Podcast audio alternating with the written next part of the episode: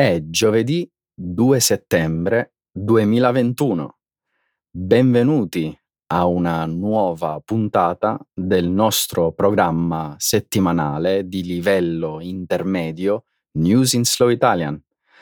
Un saluto a tutti.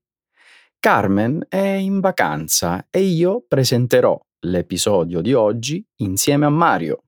Ciao Alessandro, un caloroso benvenuto a tutti i nostri ascoltatori. Inizieremo la prima parte del nostro programma con una discussione sull'Afghanistan e la ripresa del controllo da parte dei talebani dopo vent'anni. Subito dopo commenteremo le nuove raccomandazioni fatte dall'Unione Europea sulle restrizioni per i viaggi non essenziali dagli Stati Uniti a causa di un aumento dei casi di Covid nel paese. Poi, nel segmento dedicato alla scienza, discuteremo di uno studio pubblicato sulla rivista Current Biology che tratta di alcuni dei trucchi usati dalle femmine di colibrì per evitare molestie da parte dei maschi. Infine, su una nota più leggera, commenteremo il nuovo cartello posto al confine tra Russia e Norvegia. Grazie Alessandro. Adesso continuiamo con la seconda parte del programma. Di che cosa parleremo nel segmento Trending in Italy di questa settimana? Discuteremo del trentesimo anniversario dello sbarco nel porto di Bari di una nave mercantile albanese con a bordo migliaia di profughi. Un esodo che segnò profondamente la storia dell'immigrazione italiana. Poi vi parleremo di un regolamento approvato di recente dal Comune di Bologna che sancisce il diritto dei bambini di giocare nei cortili condominiali, nei giardini e nelle aree all'aperto. Perfetto Alessandro. Iniziamo. Certo, Mario. Via allo spettacolo. Dopo vent'anni, i talebani sono tornati a controllare l'Afghanistan. Il 7 ottobre 2001 gli Stati Uniti e il Regno Unito iniziarono il dispiegamento di truppe da combattimento in Afghanistan. Nel dicembre 2001 furono raggiunti dai 43 alleati della Nato. Al suo culmine, i contingenti militari degli Stati Uniti e della Nato hanno superato le 150.000 unità. Lunedì gli Stati Uniti hanno annunciato che gli ultimi aerei militari avevano lasciato l'Afghanistan. La missione di combattimento autorizzata dalle Nazioni Unite fu dichiarata completata il 28 dicembre 2014. Da allora il numero di truppe straniere è stato drasticamente ridotto. Ad aprile 2021 c'erano 9.592 soldati provenienti da 36 paesi. A luglio la maggior parte delle truppe europee ha lasciato tranquillamente l'Afghanistan. Il 2 luglio 2021 le truppe americane hanno abbandonato bruscamente la loro base principale all'aeroporto di Bagram, 60 km a nord di Kabul. Il 15 agosto i talebani hanno conquistato Kabul senza combattere. Gli Stati Uniti e gli alleati hanno evacuato circa 120.000 persone da Kabul prima di partire definitivamente il 30 agosto. Dopo 20 anni i talebani sono tornati a controllare l'Afghanistan. Alessandro, penso che tutto sia iniziato nel 2014, quando il presidente Obama dichiarò la missione completata. Era chiaro a tutti che gli Stati Uniti e i loro alleati della Nato alla fine se ne sarebbero andati. E quindi? Il governo afghano ha avuto molti anni per prepararsi, ma ovviamente ha fallito. 9.592 soldati, la maggior parte dei quali in ruoli di supporto, non poteva sostenere il governo afghano contro i talebani. Hai ragione, Mario. Ma quali erano i numeri europei? Vediamo, eh, la Germania aveva dispiegato 1300 soldati sul territorio. L'Italia, la Turchia, la Georgia, la Romania e il Regno Unito tra le 500 e le 900 unità ciascuno. Polonia, Portogallo, Danimarca, Armenia, Mongolia, Paesi Bassi, Azerbaigian e Bulgaria, invece tra le 300 e le 100 unità. I numeri parlano da soli, Alessandro. Quindi, se gli Stati Uniti dicono che è finita, significa che è finita. Proprio così, Mario. In sostanza, significa che l'Europa non ha voce in capitolo. L'improvvisa e apparentemente unilaterale decisione statunitense ha lasciato l'Europa costernata. Nonostante l'iniziale storia d'amore dell'Unione Europea con Joe Biden, dopo che aveva annunciato che l'America era tornata?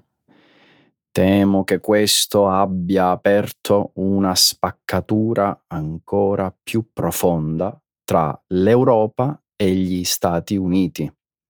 Sembra che Biden non abbia abbandonato del tutto l'idea di America First del suo predecessore.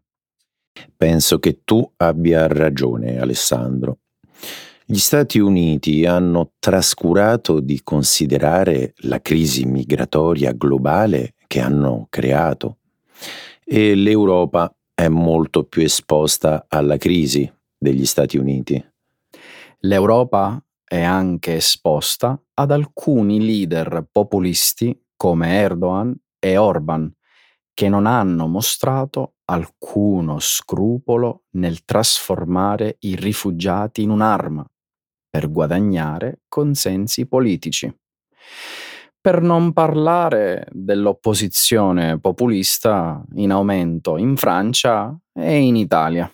E ora, dopo vent'anni e miliardi di dollari o euro spesi, i talebani hanno ripreso il controllo, Alessandro. Mi chiedo se ne sia valsa la pena. L'Unione Europea raccomanda restrizioni ai viaggi non essenziali provenienti dagli USA. Lunedì l'Unione Europea ha rimosso gli USA dall'elenco dei paesi sicuri in termini di tassi di infezione Covid-19. Ha inoltre raccomandato che i suoi membri impongano restrizioni ai viaggi non essenziali dagli Stati Uniti. La decisione ha seguito un aumento significativo dei casi di infezione quotidiana di Covid-19 negli Stati Uniti. Gli Stati Uniti hanno registrato 588 nuovi casi ogni 100.000 abitanti nelle due settimane precedenti al 22 agosto. La media giornaliera dei ricoveri ha superato le 100.000 unità per la prima volta dall'inverno scorso. Anche il tasso di mortalità è aumentato di oltre 1000 unità al giorno. Al contempo, solo poco più della metà degli americani è completamente vaccinata. La raccomandazione non è vincolante e la decisione di imporre restrizioni è lasciata ai singoli paesi. A partire da martedì, solo l'Italia ha imposto una quarantena per i non vaccinati e la prova di un test negativo per i vaccinati. Molti analisti prevedono che la maggior parte delle potenziali restrizioni interesseranno solo gli americani non vaccinati. I numeri supportano la decisione.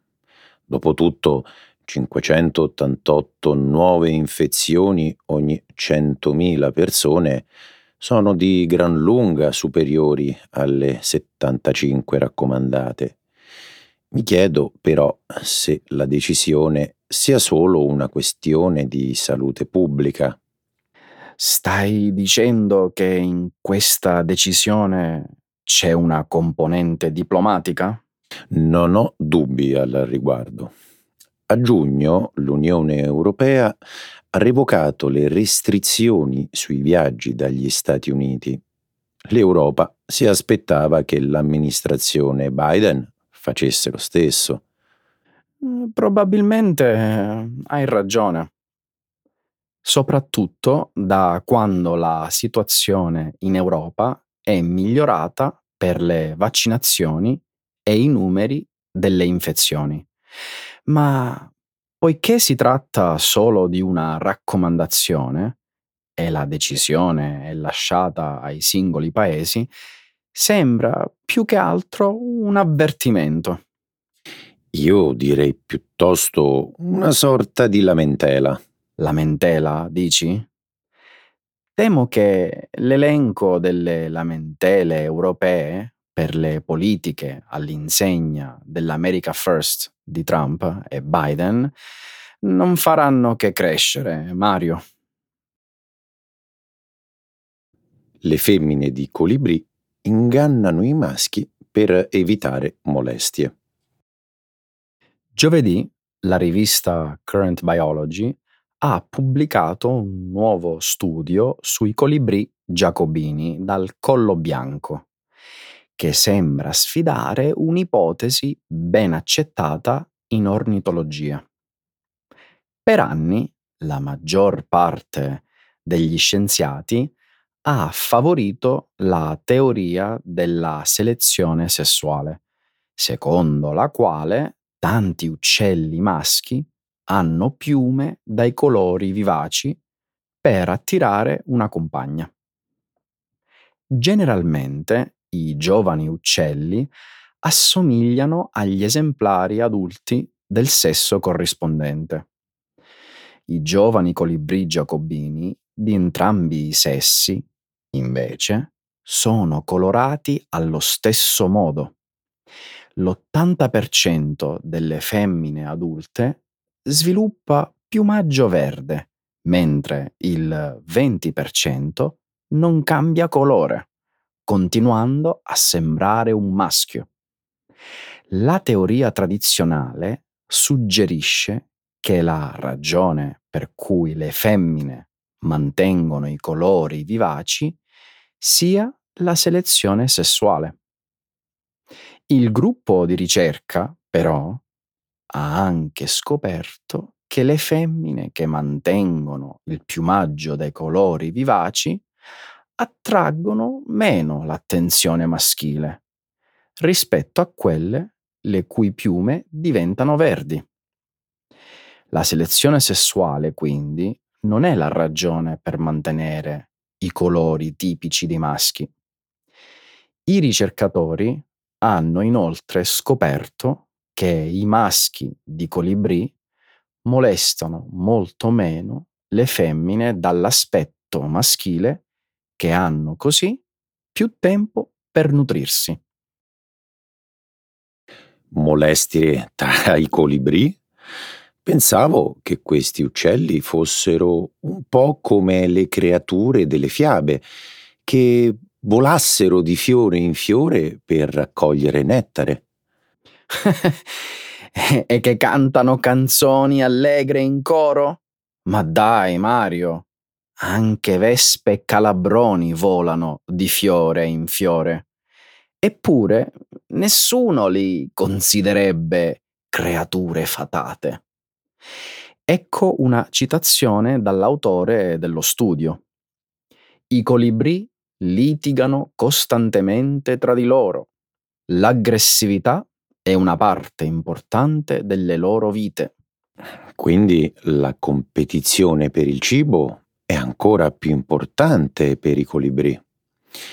Il che ha senso, ora che ci penso. Probabilmente spendono più energia di qualsiasi altra specie di uccelli. Avere più tempo per nutrirsi è sicuramente un enorme vantaggio. Direi che questi uccelli sono piuttosto intelligenti in realtà.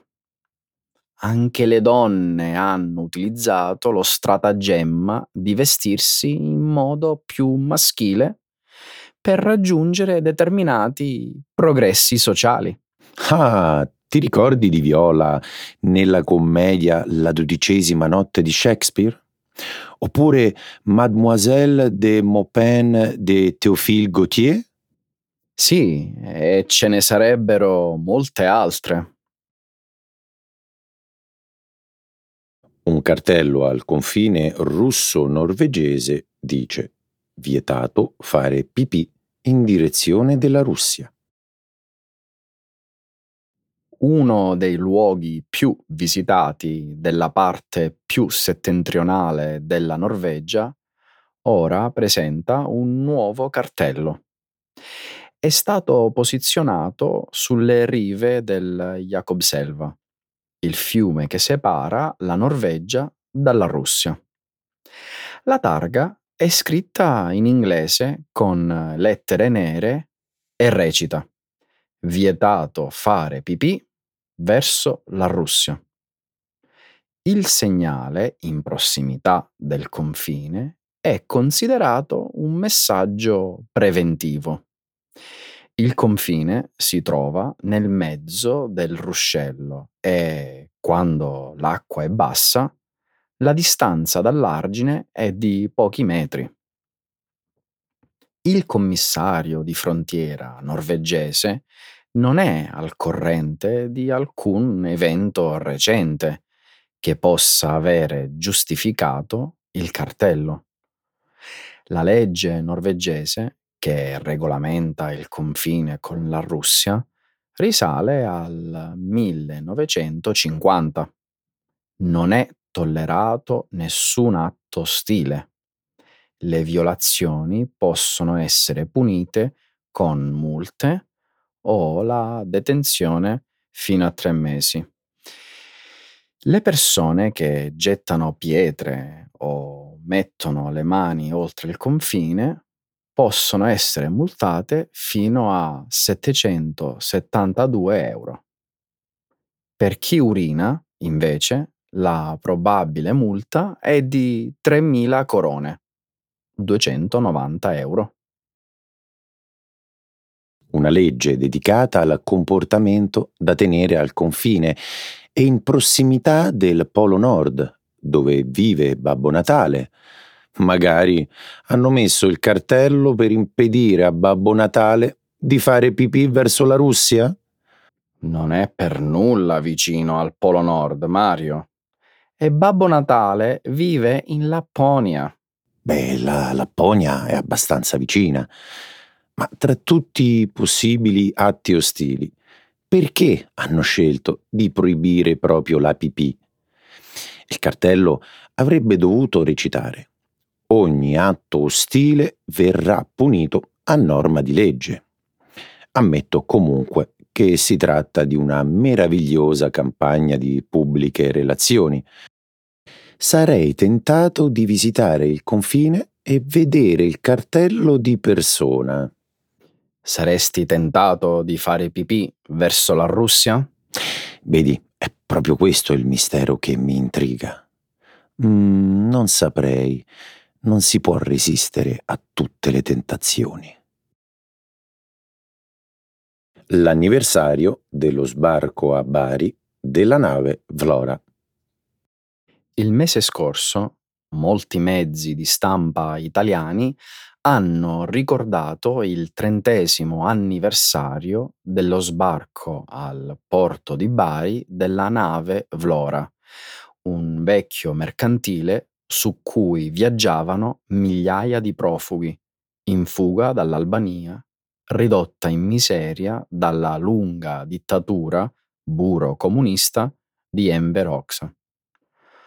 Oggi poca gente ricorda questa storia. Hai ragione, non è una storia di cui si parla molto. Era la mattina dell'8 agosto del 1991. Quel giorno di trent'anni fa, in piena estate, gli abitanti del capoluogo pugliese assistettero sconcertati e increduli al materializzarsi di un mercantile stipato fino all'inverosimile di persone di ogni età, ammassate le une sulle altre. Il giorno precedente, nel porto albanese di Durazzo, la Vlora, di ritorno da Cuba, era stata presa d'assalto dalla folla durante le operazioni di scarico merce. La folla costrinse il comandante della nave a salpare in direzione delle vicine coste pugliesi. Quando il mercantile arrivò alle porte di Bari, la gente era stanca, affamata e disperata. Le operazioni di sbarco furono complicate e durarono molto a lungo in migliaia si assieparono sul molo e tantissimi rimasero ad aspettare sulla nave.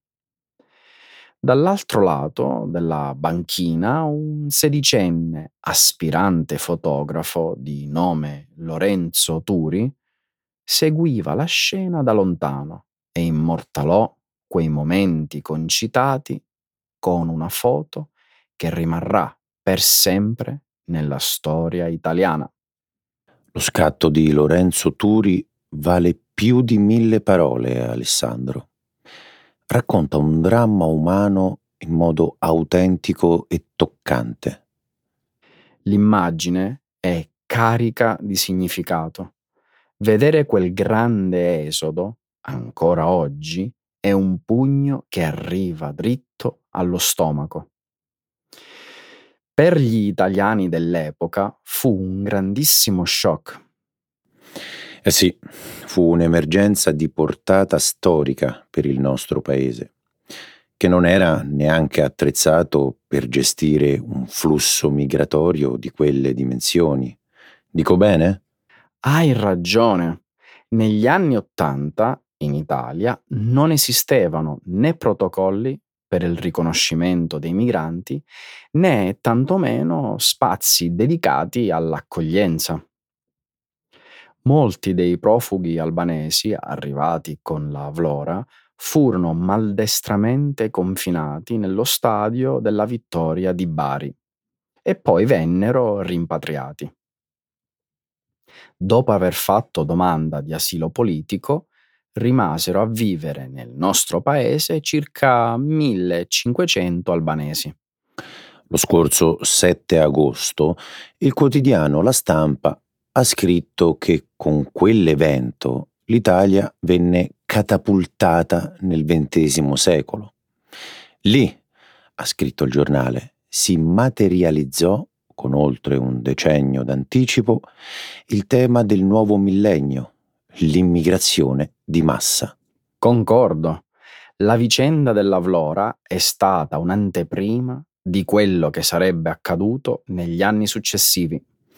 Il giornale sottolinea che l'Europa in quell'occasione restò immobile, offrendo all'Italia solo aiuti economici.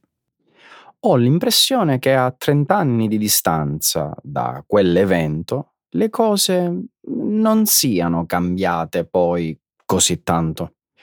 L'Unione Europea ancora oggi fa grande fatica a trovare una linea comune sulla gestione dei migranti, che oggi arrivano a frotte soprattutto nelle coste siciliane. Puoi dirlo forte. Se la Vlora doveva insegnare qualcosa, conclude l'articolo, sembra che la lezione sia rimasta lettera morta. A Bologna si sancisce il diritto dei bambini di giocare in cortile.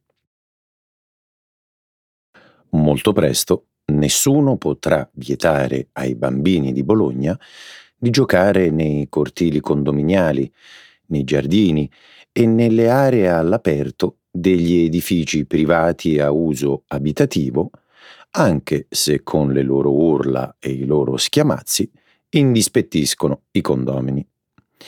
Lo ha stabilito di recente il Consiglio comunale del capoluogo dell'Emilia-Romagna, modificando una norma inserita nel regolamento edilizio cittadino.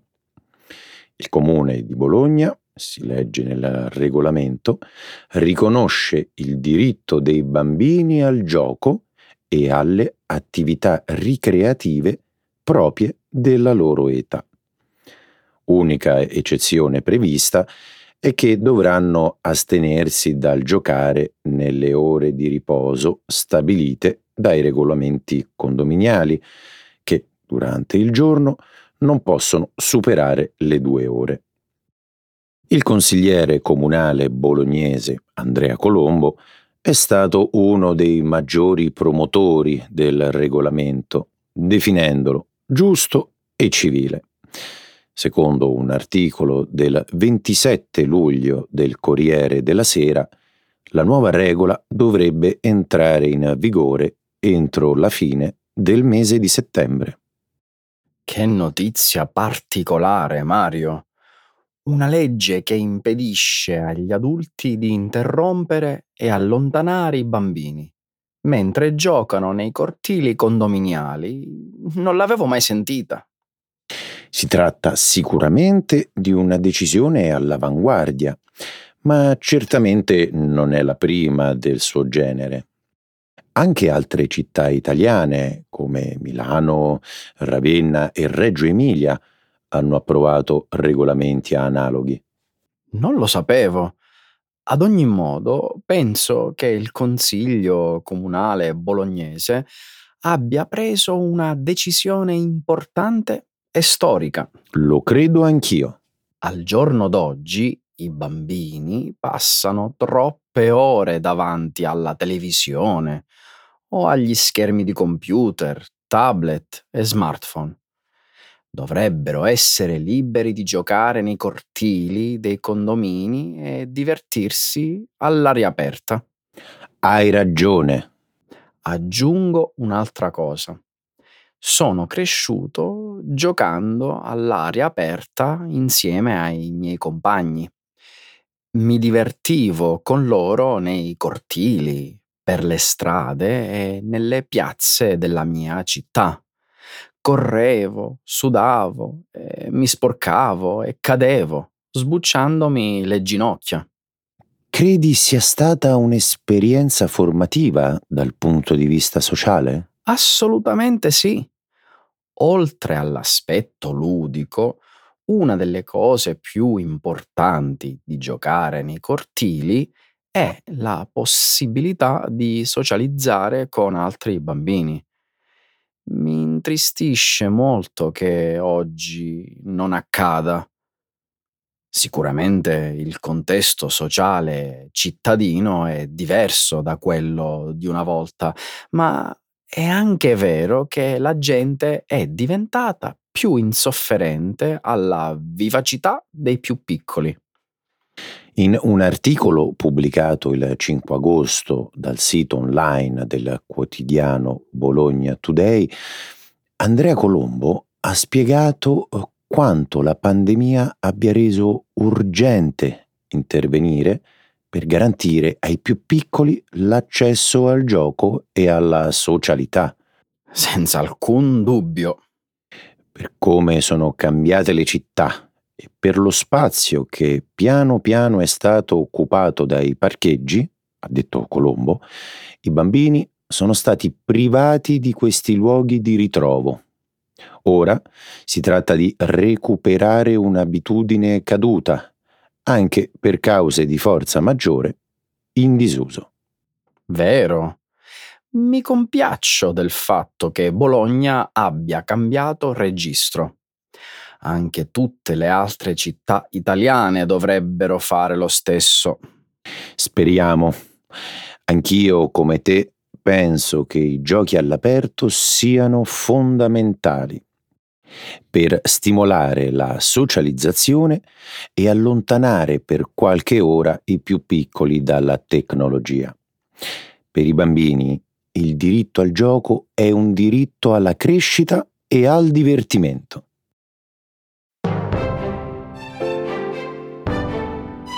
Bene amici, anche questa puntata del nostro programma settimanale è terminata. Io ringrazio tanto Alessandro. Grazie Mario, ci vediamo la settimana prossima. Ciao a tutti! Ciao!